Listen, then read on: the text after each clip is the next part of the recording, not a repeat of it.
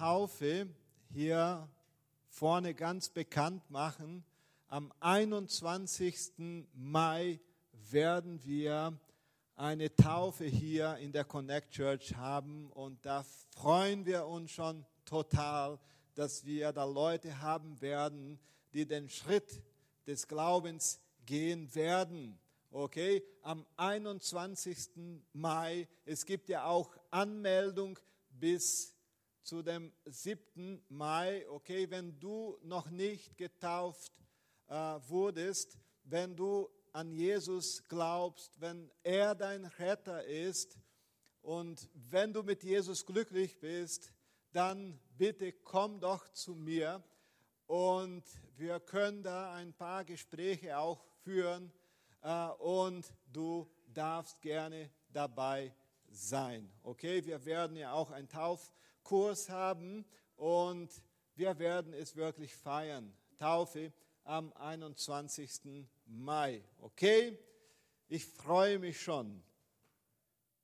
Die Gemeinde wächst und das ist schön, wenn neue Leute dazukommen. Also, ich habe wirklich viel auf dem Herzen heute Morgen und ich mache mir ein paar Gedanken, ob ich es schaffen würde oder werde alles rüberzugeben, was ich auf dem Herzen wirklich habe. Aber mit Gottes Hilfe schaffe ich es. Am Sonntag haben wir über ein Thema gesprochen, die wichtigste Ansprache der Geschichte. Das ist nicht die Ansprache von Abraham Lincoln oder von Martin Luther King, das ist die Ansprache von Jesus Christus am Kreuz. Und ich habe euch gesagt, dass es ein paar Worte gibt, die Jesus Christus ausgesprochen hat am Kreuz. Und über zwei von denen haben wir gesprochen, Vergebung und Erlösung. Vergebung war das erste Wort. Jesus sah die Menge am Fuß, als er am Kreuz war, eine Menge Leute am Fuß des Kreuzes. Und dann sagte er, Vater, vergib ihnen, denn sie wissen nicht, was sie tun. Wow. Und das zweite Wort, Erlösung. Jesus wurde zusammen mit zwei Verbrechern gekreuzigt. Einer von ihnen tat Buße und erkannte Jesus Christus als Herrn und Retter an. So sagt Jesus zu ihm, ich versichere dir, heute noch wirst du mit mir im Paradies sein. Erlösung. Es gibt Vergebung, es gibt Erlösung. Und dann kommen wir zu dem dritten Wort. Und es lautet Nächstenliebe. Wir lesen in Johannes Kapitel 19, Verse 26 und 27, Frau, das ist jetzt dein Sohn, das ist nun deine Mutter. Wir sollten vielleicht den vollständigen Text lesen. 19 äh, Verse 26 und 27 äh, vollständig ist es so, als Jesus seine Mutter neben dem Jünger stehen sah, den er besonders lieb hatte, sagte er zu ihr, Frau, das ist jetzt dein Sohn. Und zu dem Jünger sagte er, das ist nun deine Mutter. Der Jünger nahm sie zu sich und sorgte von da an für sie. Wow, das ist Liebe. Ein Wort, das aus zwei Teilen besteht, sehe ich es hier so. Erster Teil für Maria. Maria, es gibt jemand, der sich von nun an um dich kümmern wird. Hey Maria, Mutter, du bist nicht alleine. Zweiter Teil für Johannes. Johannes, jetzt hast du eine Mutter. Kümmere dich um sie. Was für eine Liebe hatte Jesus Christus. Und da sehen wir Folgendes. Jesus erfüllt zwei Gebote hier. Und das erste Gebot war, ehre deinen Vater und deine Mutter. 2. Mose Kapitel 20, Vers 12. Ist es nicht großartig? Die Bibel sagt, dass Jesus perfekt war und das ganze Gesetz erfüllt hat. Jesus hat alles gemacht, was er machen sollte, um uns zu retten. Und er war am Kreuz und schaut herab und sah seine Mutter, die da stand und weinte. Und er sagt, Johannes, jetzt hast du auch eine Aufgabe.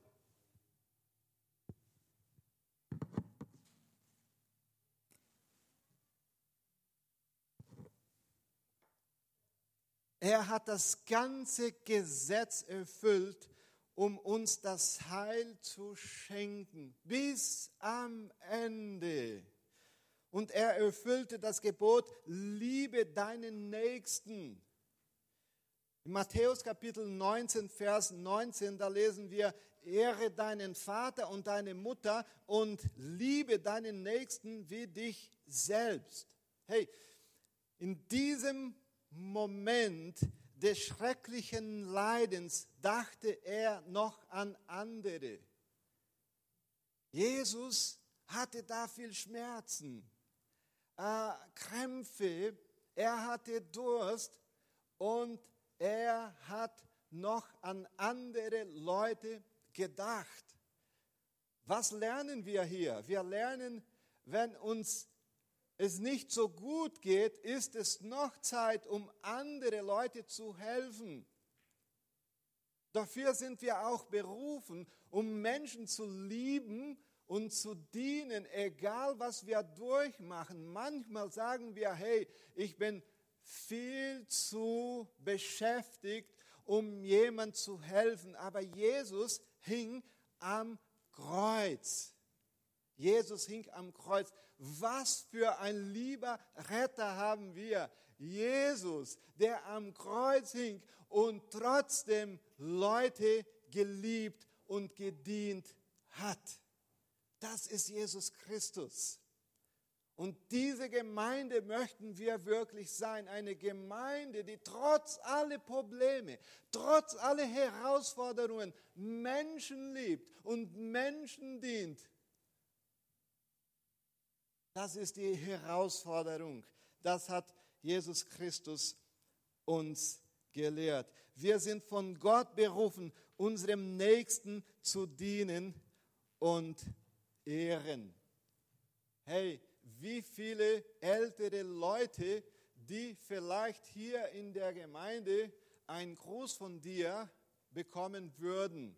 Manchmal muss man die Rolle eines Kindes spielen um Leute zu helfen und dienen und lieben, die älter sind als wir. Ist das so oder nicht? Und das Gegenteil haben wir auch hier in der Gemeinde schon gespürt, also fast jeden Tag ältere Leute, die zu uns kommen, wir Brasilianer, und sagen, wir sind für euch da. Ihr habt eure Eltern nicht da, eure Verwandten, und sie spielen die Rolle eines Vaters, eine Mutter. Ist das nicht wunderbar? Das lernen wir mit Jesus Christus. Das wollen wir tun. Auf Leute aufpassen, die vielleicht niemanden haben, aber wir sind da, weil wir es von Jesus Christus gelernt haben. Amen. Ich mache mal weiter. Das nächste Wort, Einsamkeit. Wer kennt dieses Wort? So, das habt ihr schon gelesen. Aber wer hat das schon gespürt? Auch Kinder, ne? ja, ich, ich habe das schon mitgemacht, Mama war nicht da und so weiter. Mein Gott, mein Gott, warum hast du mich verlassen? Matthäus Kapitel 27, Vers 46. Hey, Jesus hat wirklich viel mitgemacht vor dem Kreuz und während er dort hing. Aber was ihm wirklich zum Leiden gebracht hat, war, dass Gott ihm verlassen hat. Kannst du es dir vorstellen? Jesus war ständig, jeden Tag unterwegs mit Gott. Jesus hatte seine Jünger, aber er hatte Gott und mit Gott war er immer unterwegs. Viele Leute haben Jesus in seinem Dienst hier auf Erden verlassen, aber Gott hat ihn nie verlassen. Wenn Jesus gelitten hat, ist er zu Gott gegangen. Er war eins mit Gott, sagt die Bibel. Eins. Er hat Schmerz mitgemacht. Er hat Durst mitgemacht. Er hat so vieles mitgemacht. Wir lesen, dass Jesus geweint hat. Hey, aber was ihm wirklich zu Leiden gebracht hat, war, dass Gott ihm verlassen hat. Ist das nicht schrecklich, was Gott für uns mitgemacht hat? Kannst du es dir vorstellen? Plötzlich würde Gott dich verlassen. Ich kann, mal, ich kann mir das nicht vorstellen. So schrecklich würde es sein. Aber Jesus musste es ertragen. Er zeigte eine Mischung aus Schmerz und Leid und zitierte die Worte aus Psalm 22, Vers 1. Und es erfüllte sich, was im Psalm 69, Vers 21 prophezeit worden war. Eli, Eli, lema sabachthani. Jesus war alleine. Im Laufe seines Dienstes, wie ich gesagt habe, war Jesus von verschiedenen Menschen verlassen worden, aber noch nie von seinen oder seinem Vater. Warum hat Gott Jesus am Kreuz verlassen? Das ist die Frage. Warum?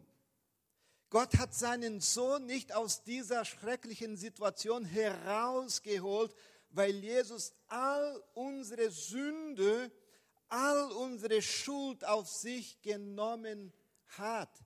Und wenn Gott eingreifen und ihn von diesem verfluchten Kreuz befreien würde, wäre der ganze Plan Gottes, sein Volk zu retten, vorbei. Deshalb konnte Gott nicht eingreifen weil Jesus Christus unsere Sünde getragen hat. Es gab einen Plan. Wir konnten unsere Sünden nicht bezahlen oder begleichen. Und dann ist Jesus Christus für uns gestorben. Jesus ertrug es, verlassen zu werden, damit wir niemals im Leben verlassen werden müssten. Hey, er wurde von Gott verlassen, aber die Garantie ist da, dass wir es nicht brauchen, fern von Gott zu leben. Gott verlässt uns nicht, weil Jesus Christus schon alles getan hat. Und das sollte uns heute Morgen berühren. Warum hat Jesus Gott am Kreuz nicht verlassen? Hey Gott, was für eine Geschichte. Ich bin jetzt alleine. Jetzt, dass ich dich brauche, bist du nicht da. Jesus könnte vielleicht auch so sagen, hey, das ist mir alles zu viel geworden. Ich habe alles gemacht, alles geleistet, alles, alles. Und jetzt bin ich da allein. Aber Gott hat es, oder Jesus hat es nicht getan. Was sagte er? Mein Gott, mein Gott. Wie oft haben wir schon daran gedacht, alles aufzugeben, nur weil die Dinge nicht so gelaufen sind, wie wir wollten. Ist das so oder nicht? Ich mache auch nichts mehr. Stopp. Mach du es. Ich nicht. Ich bin raus. Jesus war nicht so. Obwohl er dort verlassen hing, sagt er, mein Gott, mein Gott, ich weiß nicht, was du heute Morgen durchmachst. Ich weiß es nicht. Vielleicht Krankheit, vielleicht Probleme, die du nicht erledigen kannst, äh, vielleicht äh, Sorgen, die so plötzlich gekommen sind. Vielleicht sagst du, hey Herr, ich habe wirklich treu gedient und jetzt muss ich das mitmachen. Ich würde heute sagen, bleib bitte dran. Sei Gott weiter treu. Er hat die Kontrolle. Er weiß, was du mitmachst, was du durchmachst. Bitte gib nicht auf. Vielleicht heute Morgen äh, bist du gekommen, um zu sagen, ey, ich werde Gemeinde aufgeben, ich werde das und jenes. Hey, gib kaum. Gott hat die Kontrolle, obwohl es manchmal so grausam aussieht. Gott ist da.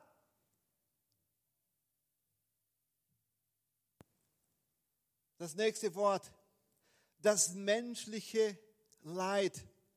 Johannes Kapitel 19, Vers 28, da lesen wir, ich habe Durst. Hat jemand schon Durst mitgemacht? Schrecklich, oder?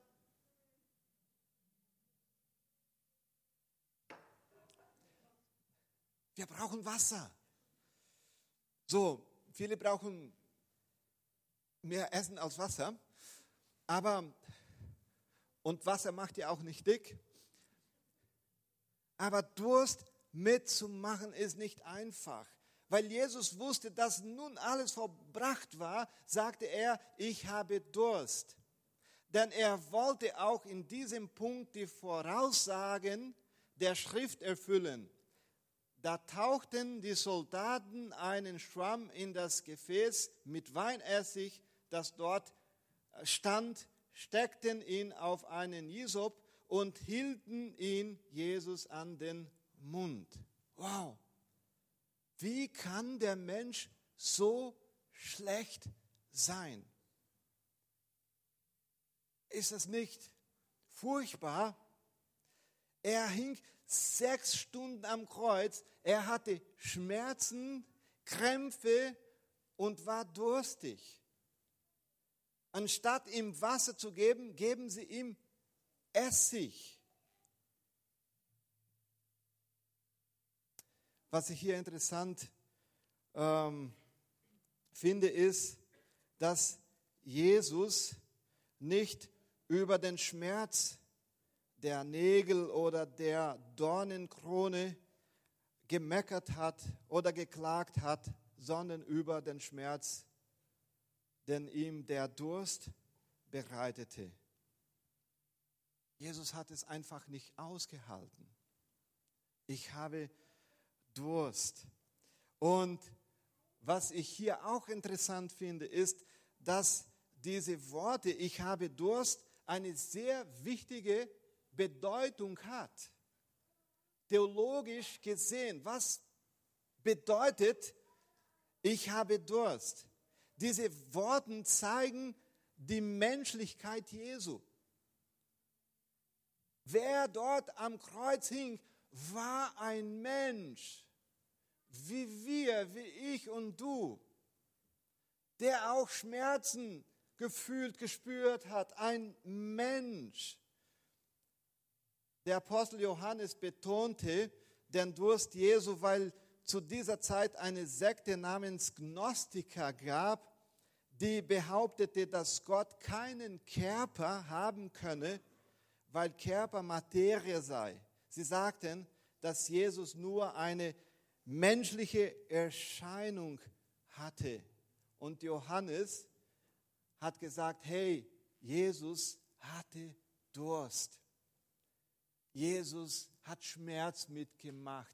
Jesus hat geweint. Jesus hatte Krämpfe. Jesus hat wirklich am Kreuz gelitten. Das wollte Johannes rübergeben. Aber es gibt eine andere Bedeutung. Das ist so eine skatologische Bedeutung. Im Text steht, dass im Essig zu trinken gegeben wurde. Warum? Weil das eine Erfüllung der Prophezeiung aus dem Psalm 69 ist.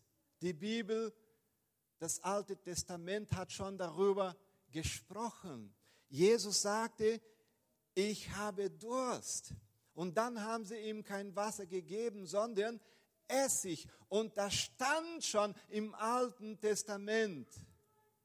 Alle Prophezeiung haben auf Jesus Christus zugewiesen, weil er der Messias ist. Das zeigt zwei Sachen. Jesus Christus hat gelitten, aber er ist auch der Sohn Gottes, der für mich und für dich gestorben ist.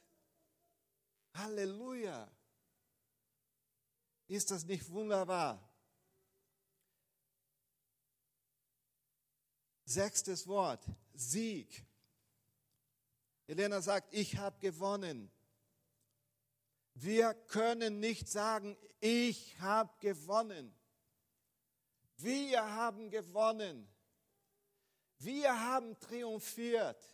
Wir haben es geschafft. Wir machen dies und jenes. Nee, er hat gesiegt. Er hat gewonnen. Deshalb sind wir heute Morgen hier. Es ist vollbracht. Lesen wir Johannes Kapitel 19, Vers 30. Als nun Jesus den Essig genommen hatte, sprach er, es ist vollbracht. Und er neigte das Haupt und übergab den Geist. Und jetzt kommt, was wirklich interessant ist. Weißt ihr oder wisst ihr, was es ist vollbracht bedeutet, spannend.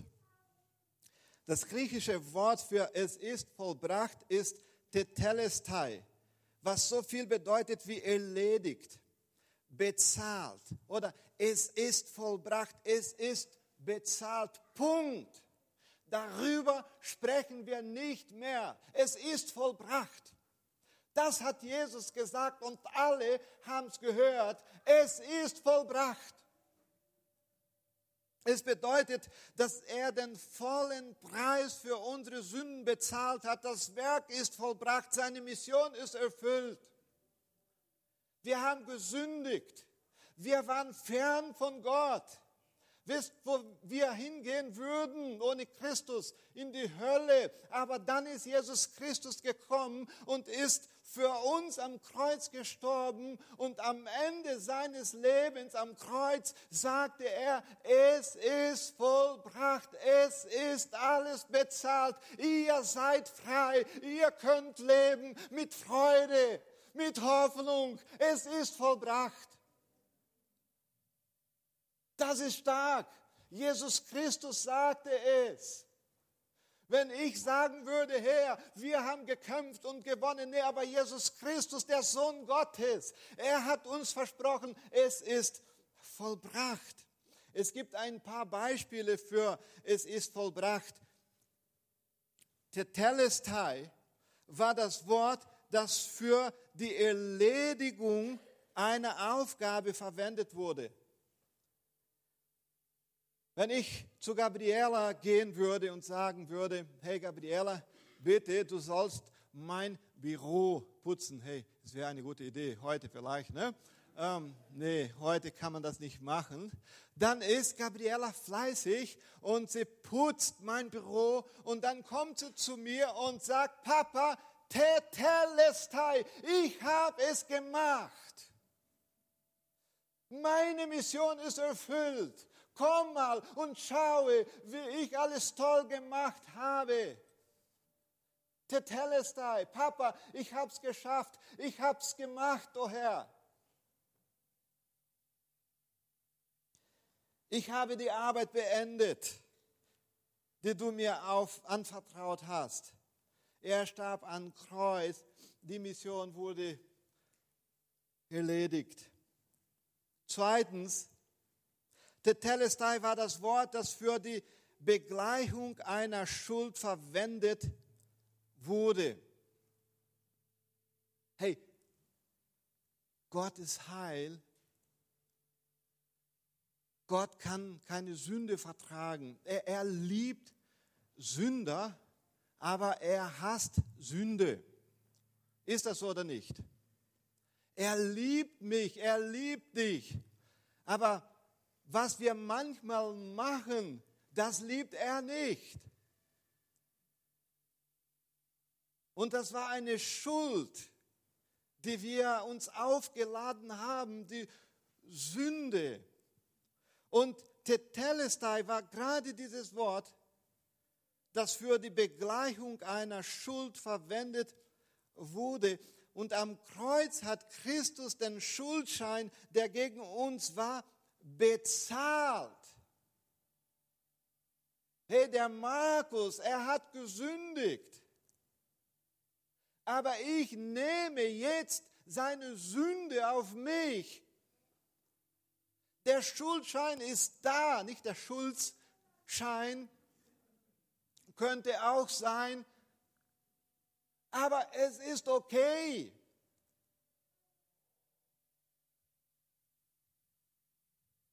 Und das dritte, Tetelestai war das Wort, das für den rechtlichen Besitz eines Grundstücks verwendet wurde. Wir hatten mal einen Traum, hier uns eine Wohnung zu kaufen. Der Traum ist schon vorbei, vielleicht bei euch auch, keine Ahnung.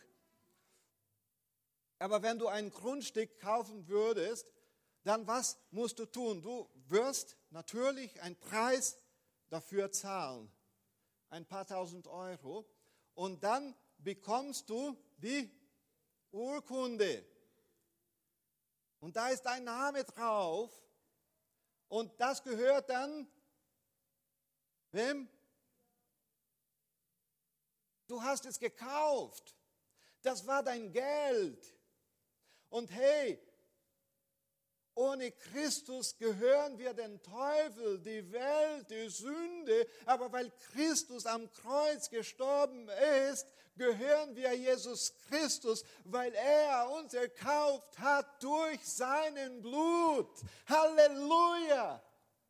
Tetelestai, du gehörst dieser Welt nicht mehr, obwohl du da bist. Du Sünde auch nicht mehr, den Teufel auch nicht mehr. Aber Jesus Christus, er hat die Urkunde. Tetelestai, es ist vollbracht. Es ist vollbracht. Es ist vollbracht und du kannst nichts daran ändern. Nichts. Er liebt dich, er liebt mich, er ist für uns gestorben. Die Urkunde ist da. Der Stempel ist da, der Heilige Geist wohnt in uns. Das beweist, dass wir Christus gehören, weil der Heilige Geist hier ist.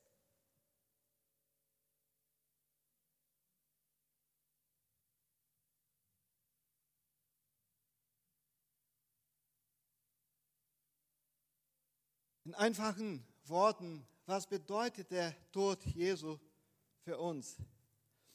Rettung. Mit dem Tod Christi wurde die Strafe für die Sünde bezahlt. Die Sünde hat eine Strafe, die erfüllt, bezahlt werden muss. Und diese Strafe ist der ewige Tod. Im Fall der Gläubigen hat Christus diesen Preis an ihrer Stelle bezahlt. Versöhnung und ein neues Leben. Wir sind eine neue Kreatur. Amen. Und jetzt zu dem letzten Wort. Vertrauen.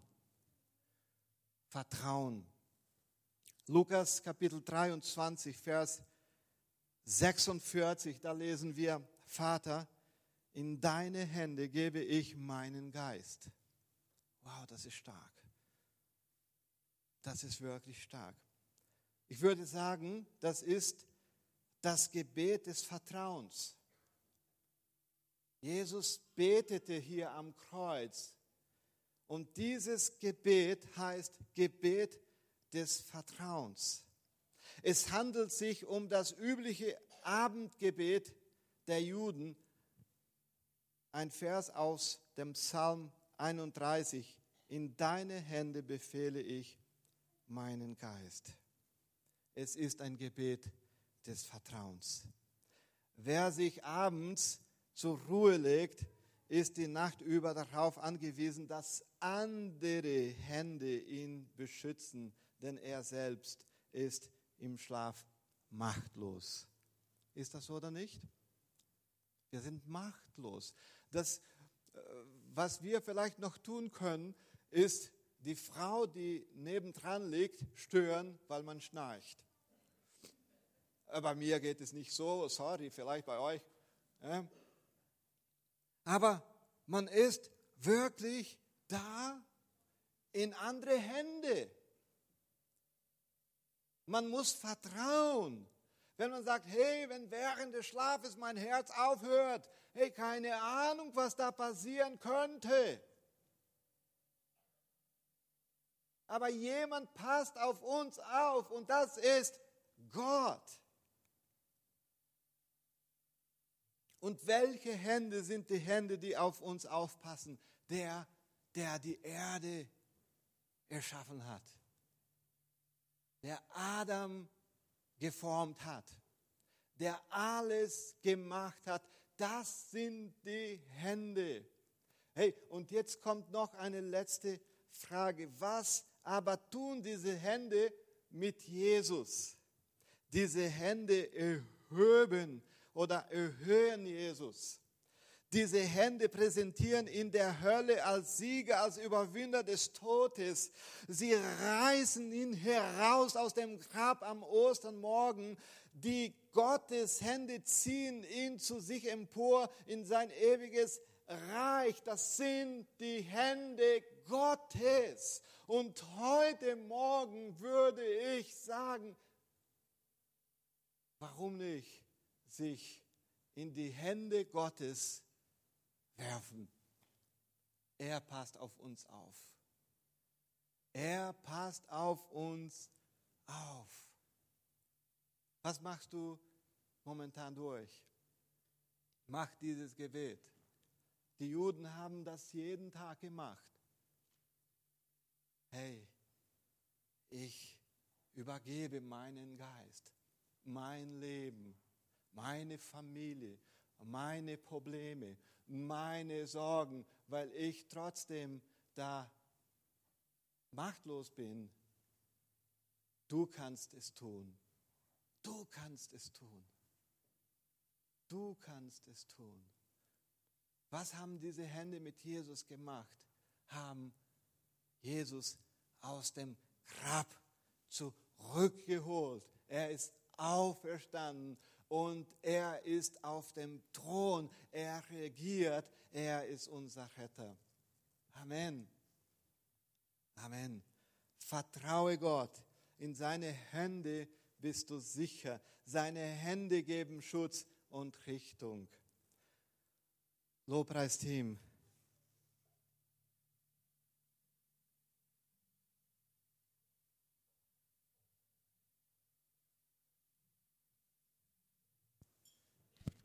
In den letzten Worten Jesu erkennen wir, dass er das ganze Gesetz erfüllt hat, um uns zu retten. Er ist unser Retter. Er hat es geschafft. Du könntest nicht sterben oder irgendwas machen, um zu sagen, ich habe es geschafft. Nur Jesus Christus, der keine Sünde hatte. Wir sind hier versammelt, um den Sieg Christi über den Tod zu feiern. Er ist am dritten Tag auferstanden. Heute ist Freitag. Und wenn man es so betrachten könnte, würde man sagen, hey, heute ist Freitag. Hey, alles traurig, alles grau. Jesus ist gestorben. Jesus ist schon im Grab. Aber ich könnte ja auch sagen, hey, der Sonntag ist schon fast da, weil dann am Sonntag, am dritten Tag, steht er wieder auf. Und das feiern wir. Wir wissen, wie die Geschichte endet. Jesus als Sieger. Amen. im Angesicht all dessen, was du gehört hast, vertraue dein Leben Jesus an. Seine Hände werden dich führen und beschützen. Du darfst gerne aufstehen und ich möchte beten.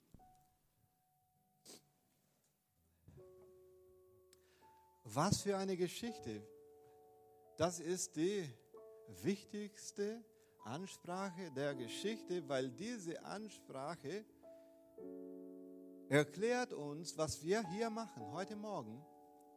Diese Ansprache erklärt uns, dass wir ohne Christus nichts sind, nichts.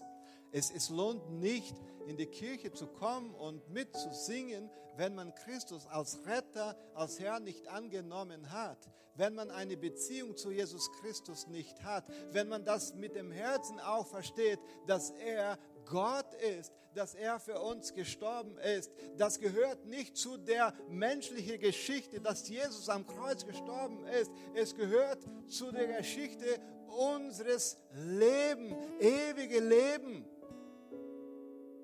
Das ist die beste, die wichtigste Ansprache der Welt. Jesus ist gestorben, aber die Geschichte endet nicht mit dem Tod. Die Geschichte endet mit Jesus auf dem Thron. Halleluja.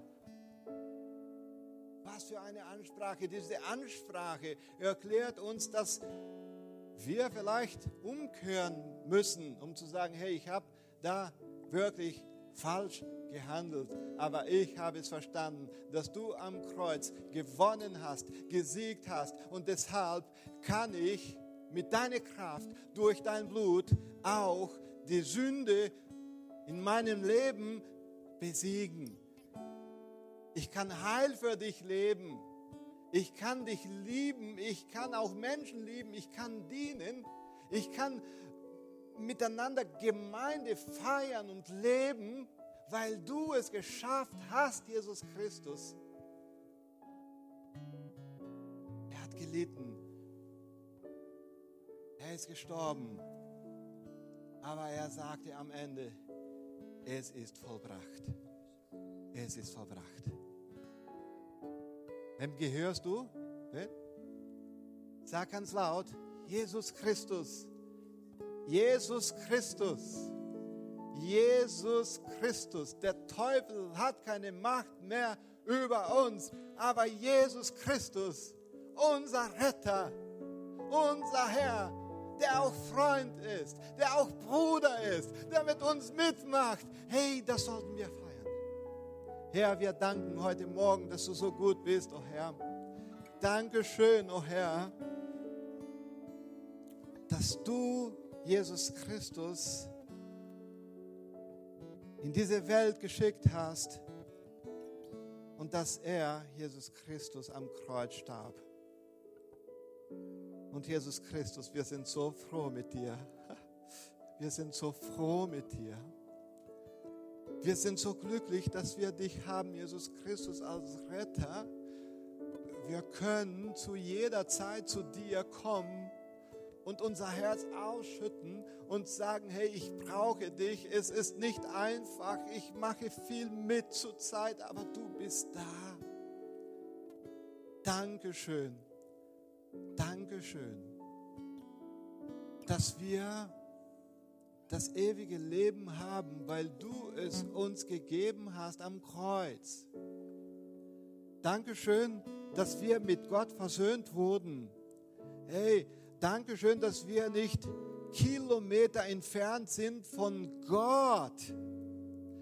Das, danke, dass wir keine heute Priester brauchen, äh, äh, äh, Opfer und so weiter und so fort. Wir können einfach vor dir knien und sagen, Herr, ich bin da, du bist da. Wir wurden versöhnt mit Gott worden. Halleluja. Wir danken, oh Herr, und das wollen wir wirklich feiern. Dankeschön, dass du für uns gestorben bist, aber auch auferstanden bist. Amen.